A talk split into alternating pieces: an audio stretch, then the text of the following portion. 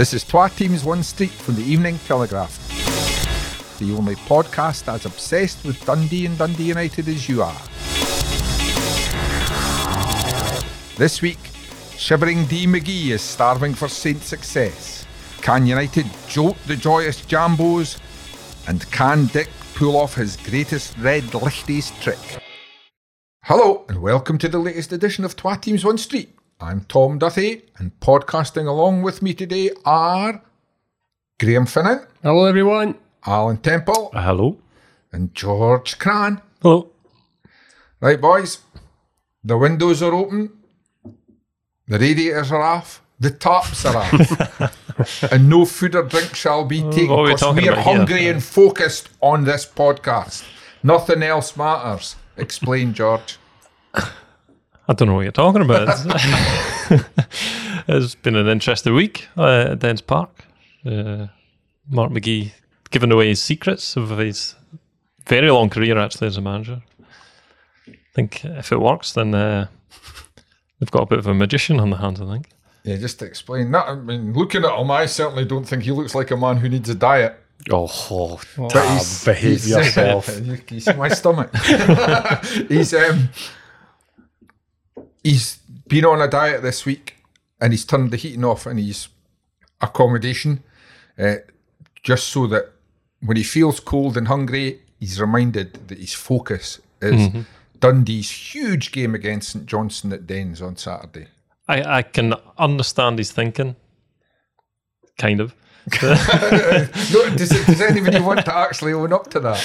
the psychology of it, I suppose. The, but it's, it's a bit odd, I would say. I think Charlie Adam might have been right to tell him you're off your head, as as Mark McGhee told us as well. Yes. Um, Oh, it should be pointed out. He he offered this up, so we're not making Yeah. fun of Mark McGhee. He's having a laugh No. at himself as well. no, it was uh, it was a strange uh, interview. We were myself and, and the other guys were discussing what we were going to ask him because we'd covered a lot of it the week before.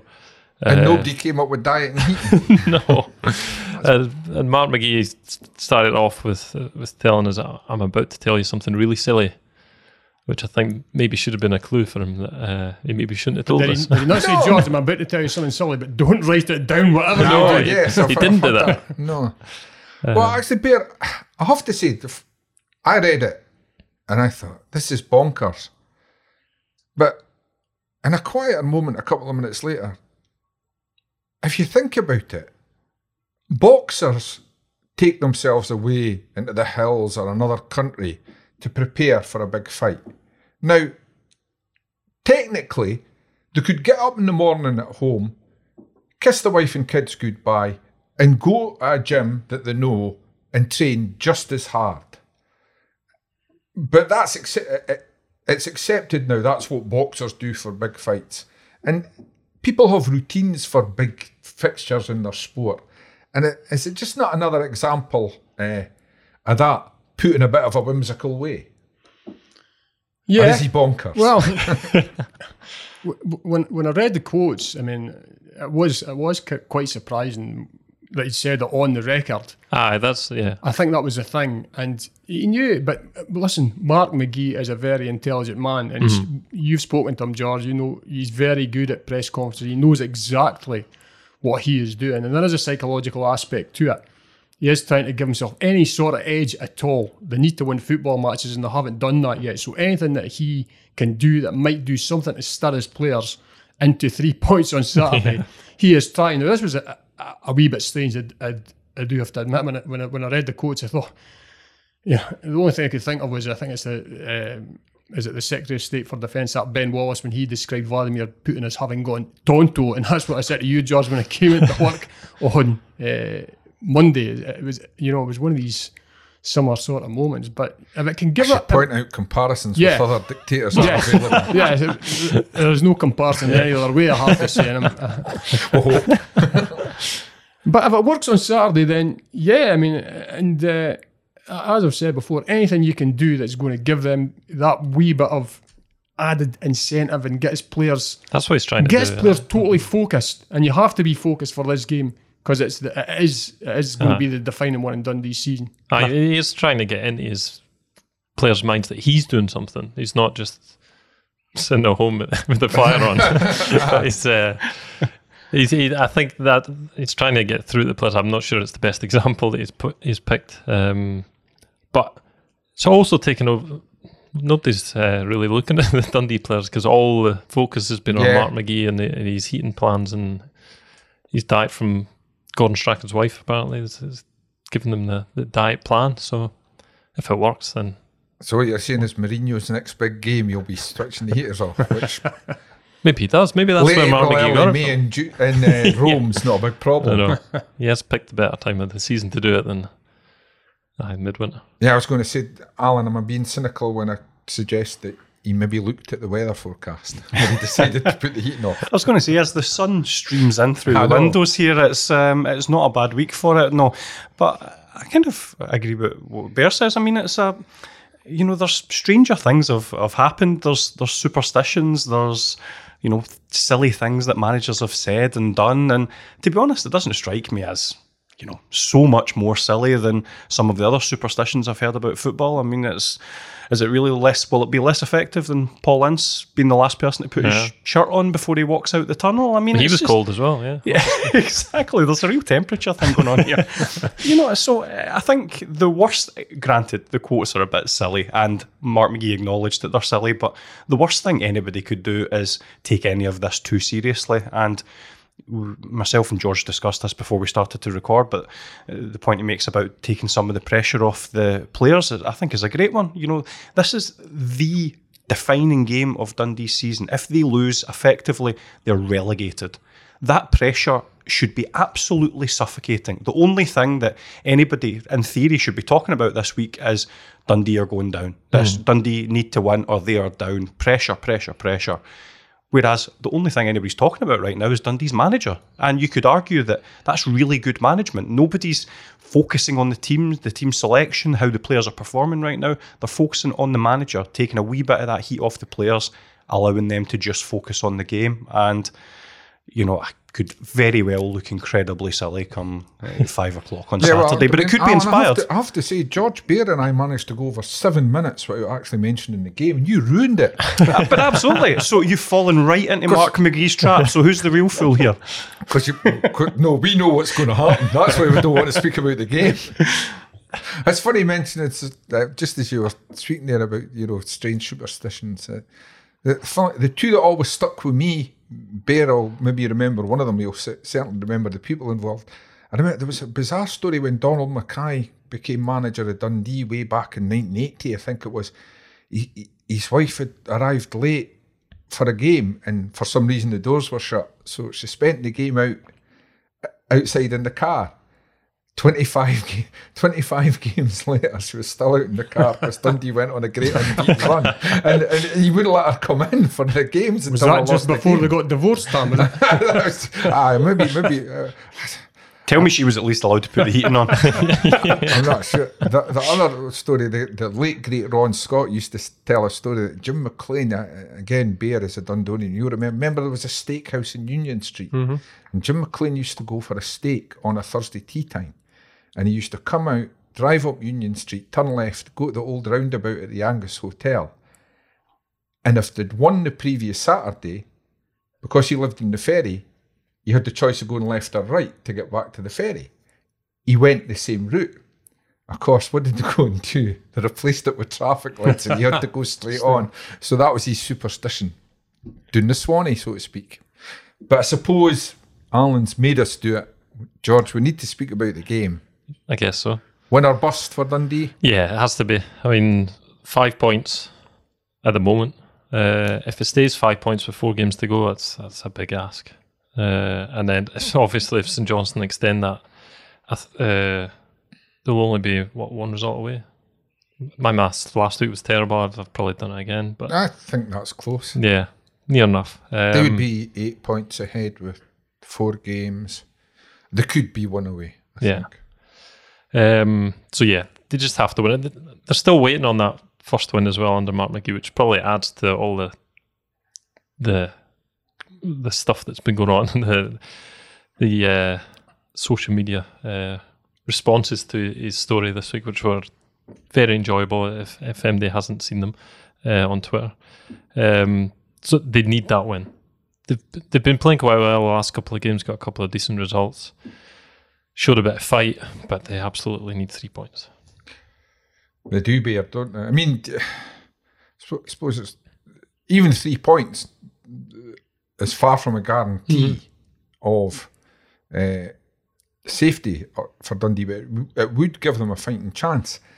And interestingly, I mean, it's a, it's almost a fortnight ago, but the last games have a bearing on this one because Dundee battled back for a draw, and St Johnstone, kind of result you don't want at this time of the season, losing so heavily at Celtic Park. You'd like to think so, but given there's a fortnight in between time, I think that's that's had an effect. To be perfectly honest, and the derby seems to be a mile away now. And I would imagine similar for St Johnstone. You know, the, the game at Parkhead will be long forgotten about. You certainly think that uh, Callum Davidson will hope that. So, I don't think so.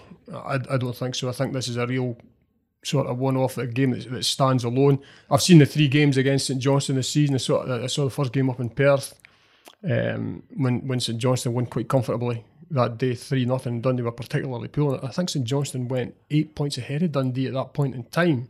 So it shows, it shows you that the gap is not insurmountable if Dundee can get a result. I saw the game at Dens when Dundee won 1 0. Mm.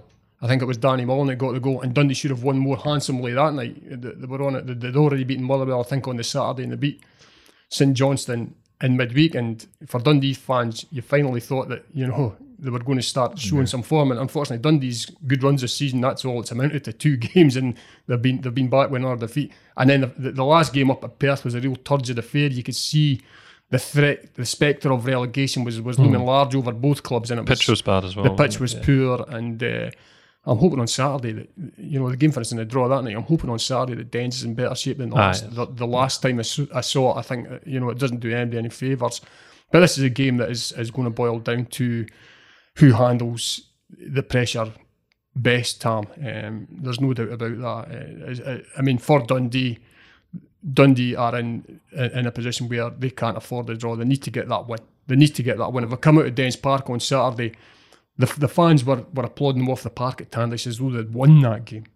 But they didn't. It was only a draw. If they yeah. come out of Dens Park on Saturday, nobody will be applauding if it's only a draw time. They need the three points. Mm. Yeah, and I mean, Alan, maybe I'm clutching at straws here because our focus is the Dundee teams. But um, I was speaking to a knowledgeable St Johnstone fan uh, the other day, and he, and he made the point he wasn't too surprised by the Celtic Park result for Saints because they have relied very heavily on Callum Hendry's scoring run recently. And he says actually the overall performances haven't been that good. Does that result at Parkhead plant that seeded out in the Saints? I think it's a quite a jump to blame the lack of a striker for a tanking you take at Celtic Park. Um, the, there were bigger issues um, at play in terms of the That's ease, what I'm saying. ease with the, which the, his point was there have the problems have still been there. Yeah, oh no, absolutely. Um, but I, you know, they could have Messi up front and they would have still got beat maybe maybe seven one um, on that occasion. But yeah, there, I mean, St Johnstone's position in the league table illustrates that there's deficiencies, um, but Dundee's position in the league table illustrates that they've got bigger deficiencies. The league table doesn't lie, but you know Dundee have had cause for optimism in the last few games, but uh, bears bang on in what he says. It's the time for plaudits for um, playing some decent football and showing heart is is long gone now, and you know, a performance is also owed for the supporters. They've done absolutely everything they possibly can do this week to make sure Dens Park is absolutely jumping at the weekend, um, in, including you know some really really laudable efforts in terms of making sure some fans that wouldn't be able to afford tickets can get to the game. Pensioners like me, George. no, as Alan says, I mean Matt McGee called for a big support. Yeah, they're going to get a big support and. There's even been, you know, fans raffling off jerseys to let other fans get tickets. Yeah, and there's been it's been really heartening actually the, the past couple of weeks. It's seen a lot of Dundee fans come together. Um, there's a lot of people offering up tickets if they can't go. Mm-hmm. Uh, to of people to make sure there's there's punters in those seats. And uh, obviously the Georgie Nimzazi Dark Blues went and on a, a big fundraising effort. It's incredible, really. I spoke to Dyer, who runs uh, that supporters club, and uh, the plan initially was to raise enough between themselves for ten tickets.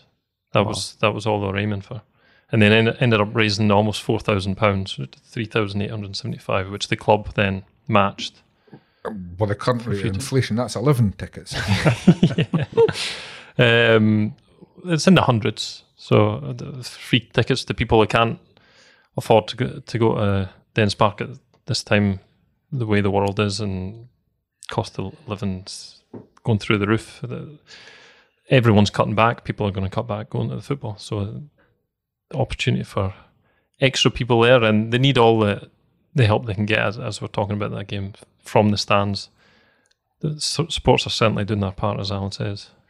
Bear, as, as we move to the end of this section, so quite swiftly, and a general point, do the club need to remember that? Because that's been a criticism of this regime for all the good they've done for Dundee financially. They haven't always recognised the supporters' efforts. Well, I hope they do.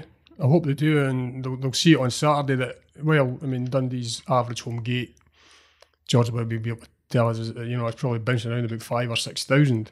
But there is a, a there is a swell of support out there that when when the club is in need, and regardless of it, if it's actually tickets for a game or if it's financial support, there is a, a wider support out there that, that, that want the club to do well. And I think uh, I think that speaks for itself when you see how many tickets that have gone on Saturday. I only hope on Saturday, there's obviously going to be a big crowd there. And I think that'll be that can be good for Dundee. that can be good, but it's up to the players to make sure that it is good and get on the front foot because anxiety spreads. And if Dundee aren't doing so well, that'll spread to the Tersons as well, and that rebounds onto the park, and suddenly it has a negative effect. So Dundee have to make the most of the fact that they've got a full stadium there and get out there and get right at St Johnstone from the off. And George, finally, having mentioned the owners, it's only fair to them to say they've kept the club financially stable. And things, as we've seen this week, people talking about past uh, owners and, and directors, things can be a lot worse. Ron Dixon, Gi- Giovanni Di Stefano. Definitely can be worse. Yeah. Um, I think, yeah. John, John Nelms got a bit of criticism from his last interview that maybe he shouldn't speak so much. Uh, people, people are, uh, before were saying that he, he has to communicate better, and then he says something, people will criticise him for that. So, but it certainly could be worse. I mean, I, I figured you two would have better stories than me that about Ron Dixon or Giovanni Di Stefano from their time here. It's slightly before my time. Seems seems like a long time before your time. Yeah. It's- We've been over this before. Um, What I was thinking coming in this morning, actually, Ron Dixon always used to call me Tammy. It's to the point where Jim Duffy, who was speaking about him uh, in articles this week, I used to go into Jim Duffy's office. He used to go, Tommy. and I was like, oh, thanks very much for that. And uh, The goalpost thing was interesting. It showed, obviously, how little he knew, wasn't involved in how little one. he cared about uh, the football side of things. He, want, he wanted the goalpost taken away because it was making the Greyhound track look bad. Oh yeah, oh, oh the grey, the greyhound. That's one of the great disasters of our, of our time. I was there. I was there in the very first race, uh, and there was a group of us, and I uh, said to a colleague, "I'm sure my horse is and my horse. That's how much I knew about greyhounds. I'm sure. I'm sure that's my dog in the Where's, front." the, where's the jockey gone? I- I- I- and the guy looked at me and said, "It doesn't really matter because my dog's still in the traps, so the race isn't going to count." And right enough, Oh, right, okay. One of the traps didn't open, so that was it. And I don't think they completed a race Really? uh, that first night. And also, the the uh, were you ever there, Bear? Uh, I was, I think. Yeah, I was. So uh, again, uh, it's a sport I know nothing about, but but because you speak to people, and somebody somebody said to me before they ever ran a race, the track, the round the pitch, the, the bends are too tight. yeah. And a couple of times dogs jumped off the track Because they were going so fast they couldn't take the bend and they jumped they jumped, Really? ah, they jumped over the, the, the rail because they couldn't they couldn't slow down. They had the, they had no option. It was it was a fiasco is quite a good word. Uh, and As I said, Giovanni Di Stefano got another mention. He's been on uh, Netflix recently. Yeah, I think it'd be on it Fiasco, now- wouldn't it? Was it Sky? He was, he was on recently. I remember that uh, when they signed Fabrizio Ravanelli, I had to go down to a hotel in Dundee at nine o'clock in the morning uh, to meet him, and it, which was great of them. And uh, uh, and he was he was great to meet. And I ended up having a, a breakfast with Giovanni, Fabrizio Ravanelli, and another gentleman who, strangely enough, appeared in the documentary about him that was aired recently. So we won't say too much about that. All I'll say is I never knew at the time. Uh, and I thought Giovanni had bought me breakfast, but I don't think he ever actually paid the bill. that was that later appeared in uh, doc, documents regarding the club's financial situation, and there was a very very big bill for that hotel unpaid. So. Um, some it was a nice breakfast though. I have to well done to the hotel Well, in question. A free was- breakfast was- usually is. yeah, that was excellent, and I mean, I don't want to drag them into it because it wasn't their fault. But if the Apex ever want to give me a free breakfast, I am available. You've literally had a free breakfast off them. ah, yes, I didn't. I, I thought it was a free breakfast, but I didn't know it was them. they were paying for it. But anyway, after this, we'll look up the table. Right, Alan. Yes. United. To turn to a happier subject, United are chasing Europe. But the fixtures could have been a wee bit kinder to them because Hearts, if they're going to have one eye on the Scottish Cup final, it's probably not going to be for another couple of games or so, eh? Ah, you can't have everything on the fixture list, and I think if you'd offered Dundee United two consecutive home games to kick off their top six campaign um, against Hearts, uh, and then against Motherwell, I think they would have, you know, bite your hand off for that. That's a, a pretty good place to be in, and uh, it's my understanding that Hearts players were given a bit of time off after their Hampden exploits. Um, I, I understand they weren't back in training Not as training. much time off as Shaun Maloney got. it's uh, until uh, I don't think they're back in training until Thursday, which is you know today as as we speak. So, you know, the, if Hearts would never ever ever admit it, and of course they're desperate to keep momentum up, but their biggest game of the season is now a few weeks away, and everything they do up until then will have an element of squad management about it and have an element of how do we not, try to not lose football matches but ultimately give ourselves the best chance of beating Rangers. Now, from a Dundee United perspective, that's not a bad position to be in whatsoever. Um, if they're ever going to take something off Hearts, then they've had a, a few thrillers against them this season already. Then now could be a, a pretty good chance to to do that. And also, you know, you're discussing the the European chase there. That Hearts win was ideal for Dundee United in that regard as well. It means fifth place is now a European spot. As you revealed last week, I don't think you can reveal something that's uh, fairly well documented, but you can't is- a dullard like me that doesn't read things properly. yeah, so it's um, but there's still a, a real as well as the financial incentive to finish in fourth. Um, if they get in the uh, the third qualifying round for the Europa Conference League, then that's a August fourth start, um, as opposed to a July twenty first start if they finish fifth and get in the uh, second qualifying round for the Europa Conference League. So there's all these elements, but fundamentally. Um, the fact that fifth place is still a European place is really heartening for Dundee United, and it's now a, a straight kind of three way way shootout, and it should be a uh, should be a, a pretty exciting finale to the season. And well, Alan likes the fixtures, and I've tried to moan about them because moaning is my default position, George. The one thing you can't sort of argue with is the fixtures have been kind to United in that the two teams immediately below them have got the Old Firm Yeah. this weekend, so it's a chance for United, almost certainly, to open a wee gap. Definitely, because you wouldn't really expect either of them to take anything out of those games. I think Mull have been particularly bad against Rangers and Celtic this season, uh, taking a, a couple of absolute hidings. Um, and Ross County like to concede goals. So I, I wouldn't expect either of them to pick up anything. So it, it's certainly it'd, be a great time for United to add three points uh, and hope Hearts might uh, might be a wee bit distracted, knowing they're guaranteed third as well as another thing that they might just have their foot off the pedal. Although I, I'm knowing how Robbie Neilson works and, and his backroom staff, I don't think they'll suffer that very much. But um, sometimes that doesn't doesn't make any difference with, with, with footballers. We have seen that.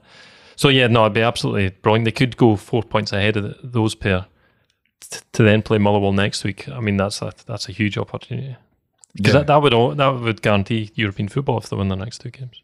Isn't it? Yes, aye, and and, and, and give them a stranglehold on fourth. And, Yeah. Um, I mean, we know Robbie Neilson from United, Alan. You you you'll know him. I assume from your time in Edinburgh. He's carried on as a manager. Um, what he was like as a player is that he genuinely believes in the next game is all important. So. Uh, if there's any complacency or, or relaxing in the Hearts ranks, it won't come from him, will it? No, um, it's uh, as I say, I know for a fact that they really are trying to prioritise um, momentum. But as George alludes to, footballers are just human beings, and that Scottish Cup final does loom really, really large. And also, Hearts, you know, effectively they've done their job. I mean, they've reached a Scottish Cup final and they're going to finish third. So again, will that play on on the players' minds? And all it takes is five, ten percent drop off to lose football matches. You know, it doesn't require players to consciously down tools. It just requires that little modicum of doubt before you go into a 50-50 because you don't want to get injured for the Scottish Cup final. All it takes is, you know, our, our other examples that are in that ballpark. It's uh, all it requires is just that tiny, tiny drop of levels, and you start to to potentially lose football matches. But yeah, that won't come from from Robbie Neilson. Robbie Neilson set really high standards this season, and I think he's proved what a what a good manager he is. I know there'll be absolutely rightly there'll probably still be hurt feelings among Dundee United fans about uh, the, the manner in which uh, Robbie Neilson left, but. Um, in, in my view, I think he's a he's a top top manager. Hearts fans, um, a loud minority, I would call them, didn't realise just how good he was um, in his first spell there, and now he's proven it in the second spell. A, a really good mix of um, uh, trying to play decent football when it you know when it suits, but also not being uh, pig-headed enough to not be willing to be pragmatic when you need to be. You know, he's a. I think he's proved that he is one of this country's kind of top managers. Definitely. And bear, I mean, switching the focus back totally on United, is it fair to say that the major difference between United and Hearts this season is probably that Hearts have played at or near their best more consistently? Considerably more consistency. But if United are at their best, Yeah. they can. Oh yeah. They can beat pretty much anybody in this league. Uh huh. Yeah, I, I think so. I think Hearts are the one team that seem to have the, the, the bogey sign on United. Not a bogey sign, but United have had real problems getting results against them in recent times.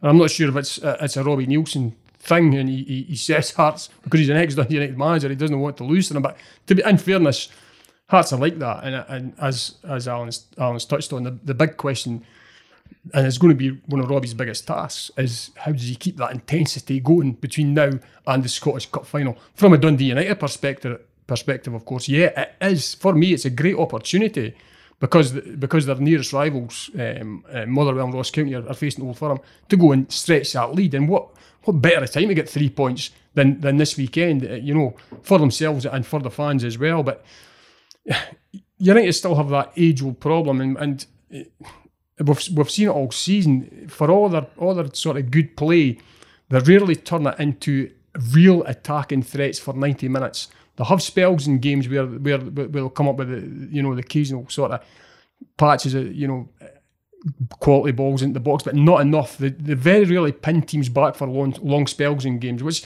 where Dundee United are. Uh, You know the Premier League is, isn't quite like that, but United, you know.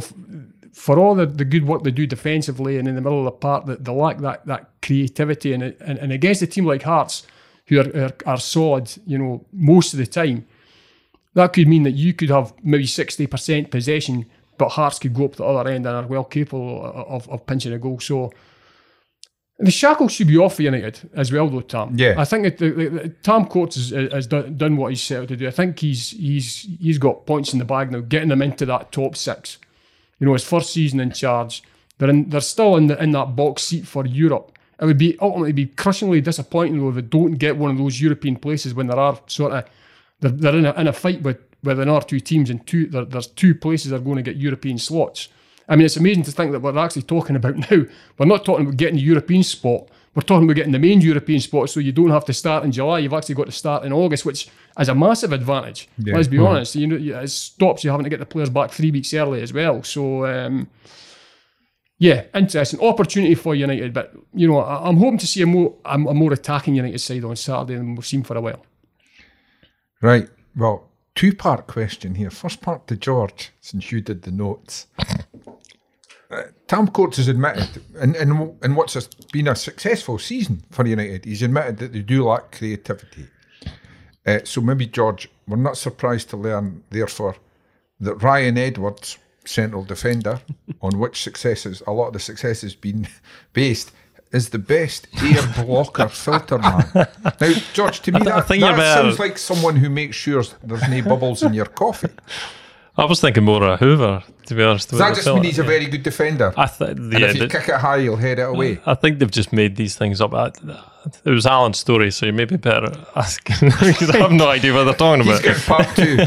Air blocker filter man just sounds like the worst superhero. I know. dun, dun, dun, dun, Save me, save me. I'm air blocker filter man. Well, that's a disappointment. I don't know. I don't, well, yeah. to give Alan his chance, I mean, maybe slightly more surprising given United's lack of goals.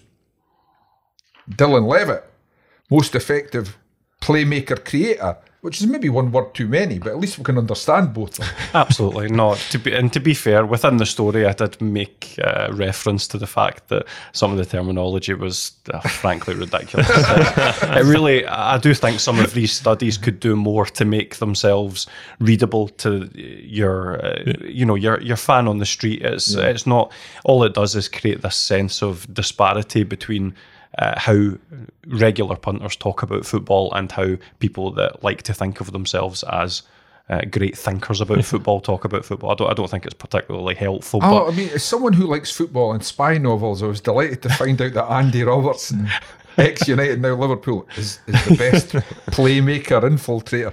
Does he, does he wear a raincoat when he runs up the left? Does he dark glasses? But uh, no, to, to, answer your, your question to to, to George, fundamentally, yeah, air blocker filter, which I can barely say with a straight face. Um, I mean, it just it's a combination of being good in the air um, making good, uh, making kind of consistent blocks, and also picking up loose balls. So that kind of measures your recovery speed in terms of uh, a centre half. So um, it's not purely aerial and it's not purely ground based stuff. There was other metrics for those, but in terms of um, a guy that you know is good at, at, both of those elements, Ryan Edwards was right up there. But I mean, again, this is all number stuff, but you can see that watching Dundee United. Mm. He's an absolutely top defender and isn't just about winning, you know, high balls he he does have a wee bit of acceleration. He does have good anticipation. Scored from 35, 40 yards against Hearts. Uh, he's, he's you know he's he's quality, and the the Dylan Levitt one's interesting because that playmaker creator element uh, factored in. You know, not just creating chances, but also just the amount of passes made and the amount of forward passes made. So the fact that he's not getting an assist every two games uh, doesn't necessarily preclude him from from being high in that ranking. What it means is perhaps more than any other player in the league, everything that Dundee United do going forward is done via him as a pivot point. So yeah. so it you know it measures the fact that he plays so many passes. He plays he's so important to to breaking through the lines and trying to play forward. Um, and I thought that was really interesting just in the fact that it underlines what I think a lot of Dundee United fans think, which is Dylan Levitt really, really makes them tick. And not only does he make them tick, he makes them tick probably more than any other single player does for any other club in Scottish football. He's a very good player, and they'd be nice to think they could maybe get him for a second season uh, on loan. Only time will tell. But even even if they don't, there'll be signings in the summer. Uh, I'm looking down here and seeing Logan Chalmers has now scored five goals in five games in his loan at Inverness. The issue of creativity, adding more goals, is an issue. It's not a crisis for United, though. It's it's something to work on. It's something should be the next step in their development. Yeah, I mean it's it's a nice problem to have in a way because see if you had a problem with the core of your team, the structure, the stability, you know, building from the back, if those were issues, those are fundamental issues, those are issues that will lose you football matches. You would like to have a solid spine and then have to add some stardust to that. That's that's doable. That's a um, something that even yeah, someone like Logan Chalmers can can add to. So I think as far as problems go, just having to um, add a little bit of magic to a team that's already fourth in the league is a pretty nice problem to have. Albeit, I do feel like, uh, in, this, in the spirit of not giving anyone false hope, Dylan Levitt's contract with Manchester United does expire this summer, so Dundee United would need to get their wallets out and pay mm. for him permanently. Um, and I think there could could be. Told a you I don't read things properly. so there could be a queue for his services. I feel, but yeah, another uh, whether it's Levitt or, or, another player like him will, will be key, and then just further up the pitch. You know, a little bit of magic on the a goal scorer. You know, things that aren't easy to find, but are a lot easier to find than a spine of your team, um, which Dundee United have a really good one of.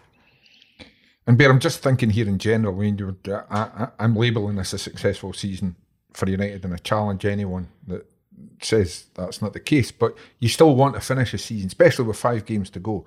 You want to finish a season well because these these things can uh, carry over good or bad into the next season, can't they? We've seen it. We've seen it in the past, Tom, where, where teams go into the final five games, take their take their eye off the ball, and then that continues, and it's not beyond the realms of possibility that you, you go from being a team challenger in the top six to being a team trying to avoid the drop. Mm. So yeah, absolutely, you've got to keep your finger on the pulse. You've got to obviously United are, have still got you know plenty to play for in there, European slots to, to play for, and they've, they've got to go out and, and keep that momentum going in the final five games. It's vitally important. Now, that doesn't mean to say that we might not see one or two players that have been maybe been on the periphery and haven't yeah. had a chance, but the manager's still got to do that with the knowledge that he has to win football matches. That that's that's ultimately the, the main incentive, Tom. I, I mean, in some ways, you, like you see, like Bear says, the manager will give players a chance. Um, whereas Uh, if we take, go back to the example of Hearts, if Robbie Neilson changes his team, media, fans, players are thinking, oh, you want to look at boys just in case you see something that could work in the cup final. And other guys in the team might then switch off five or ten percent because they know that the manager's experimenting. But if you're coming into a team, if you like at United, the goalie, if they change the goalie for one game, everybody knows this is what a view to what the defence is going to be next season. Yeah, I think speaking more generally about the, the prospect of changes, I think there's also an element of there isn't a huge amount of depth in terms of you know the the amount of you know ability they have to change things because you look at the Dundee Derby just there, they didn't make a single substitution. Um, there's a lot of young players on the bench. There's uh, a lot of you know there's there's a lack of uh, senior experience there. So even if you were looking to you know give a few people a chance, it, it would be it would be relatively risky, and Dundee United would need to be in a really, really strong position. And we probably do need to emphasise that just at this moment in time, they aren't quite in that position yet. You know, they need to get another couple of wins under their belt, and before we can even start talking about changing players, you know, giving young players a chance, or uh, you know, changing a, a, goalkeeper even for a game. Uh, Dundee United are not in the position that Hearts are in. Hearts have got third place thrown up in a Scottish Cup final. Dundee United have work to do and need to keep with their strongest team before we even start having the, the discussions about you know uh, whether or not we'll see Matthew Cudjoe or, or whoever it may be in the in the run in.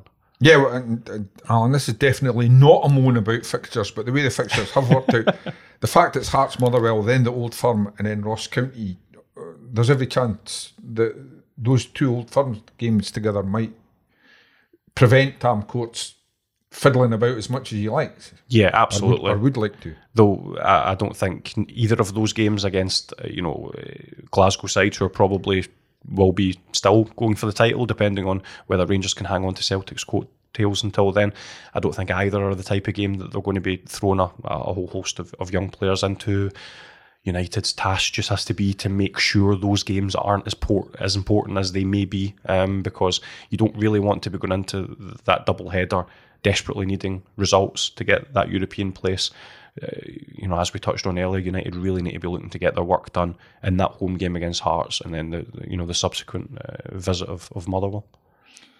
And just to finish off, United on a a nice story. I mean, it's emerged. Uh, the the women's team's coach Graham Hart uh, has been speaking about his cancer diagnosis, and thankfully a double whammy for him. He got the all clear two days before the won promotion, and that's very, very good to hear.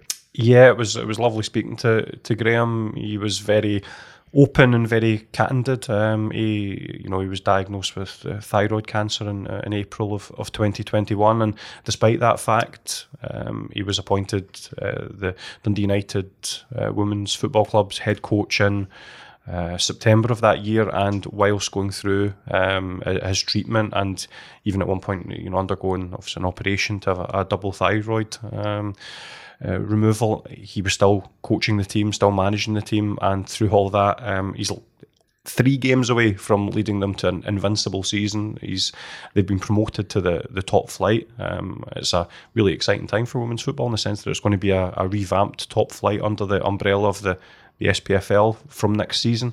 And Dundee United are, are going to be at, at that party. They'll be uh, the first team from Dundee ever to uh, play in the in the elite level of Scottish football, if you like. We we did have an Angus team up there, but Forfar Farmington uh, folded and, and kind of surrendered their place. But it's a really exciting time for for that club. Um, it's the first time, you know, obviously the, the Dundee United have ever had a team at that level. So um, I know that they'll be desperate for you know more support during the run in, and you know particularly looking ahead to next season, it's a top flight side um, playing at that level, and I think they're going to try whatever possible to make sure the games don't clash with the men's side. So it's a you know an affordable, entertaining avenue for, for supporters to go and support a, a different arm and a, a, different aspect of, of Dundee United from next season.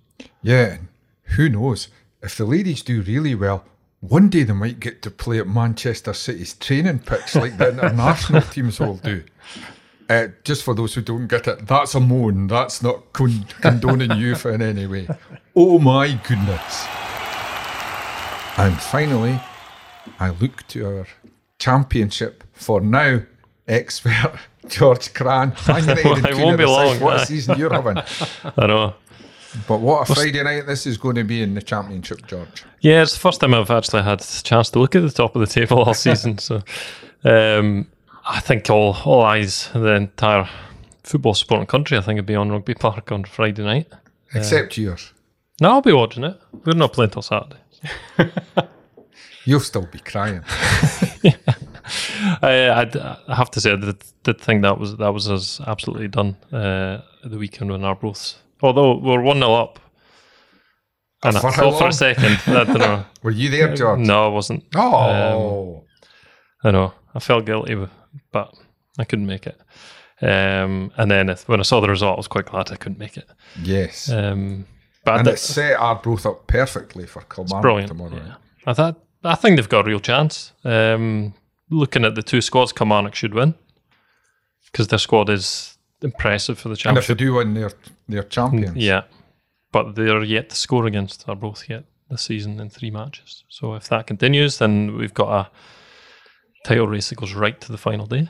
And, a, and if Arbroath win, what a chance it is for promotion. And, and uh, Bear is a, is a veteran of the junior ranks who fought for a long time before he got his title.